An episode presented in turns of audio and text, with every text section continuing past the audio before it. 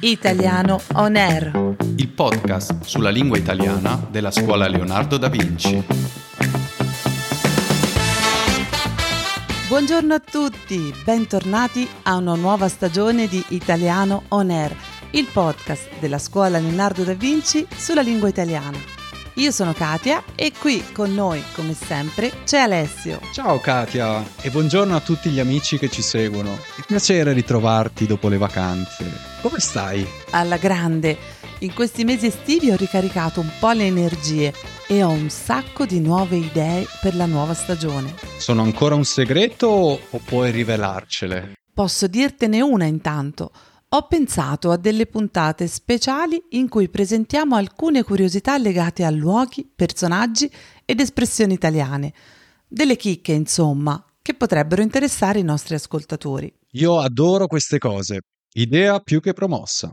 Possiamo creare questa rubrica e ho già in mente un nome. Che ne pensi di Curiositalia?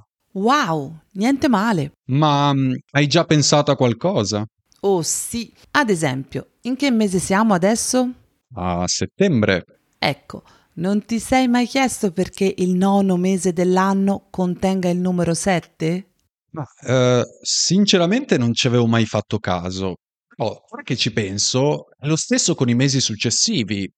Ottobre 8, novembre 9, dicembre 10, anche se sono rispettivamente il decimo, l'undicesimo e il dodicesimo mese dell'anno. E come mai questa differenza? Devi sapere che nell'antica Roma l'anno non cominciava a gennaio, come avviene ora, ma a marzo, due mesi dopo.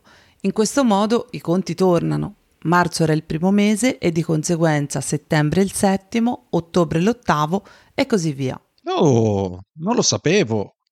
E immagino che dirò spesso questa frase per questa rubrica. Per gli altri mesi, cosa mi dici? Anche questi sono più o meno tutti di origine latina, molti dei quali legati a divinità romane.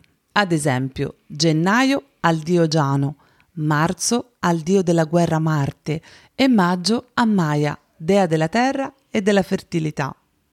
Luglio e agosto, se non ricordo male, sono legati a due personaggi molto noti. Luglio, niente meno che a Giulio Cesare.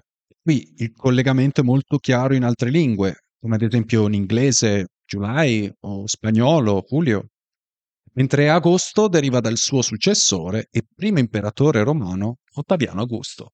Ah, vedo che te la cavi in storia. Beh, abbastanza. Vediamo alcuni termini ed espressioni usati oggi. Iniziamo con chicca.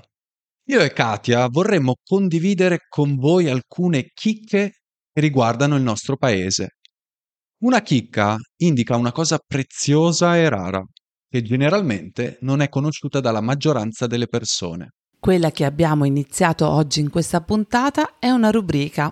La rubrica è una parte di un giornale, di una rivista oppure di un programma radio o televisivo che parla di un particolare argomento in modo regolare e continuativo nel tempo. Infine, Katia ha detto che me la cavo in storia. Questo è il verbo pronominale cavarsela.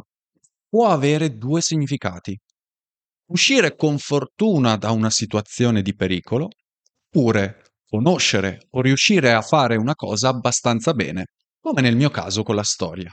Bene, siamo arrivati alla fine di questa puntata. Vi ricordo, come sempre, che potete trovare la trascrizione della puntata di oggi sul nostro sito podcast.scuolaleonardo.com. Un saluto a tutti e a presto! Ciao!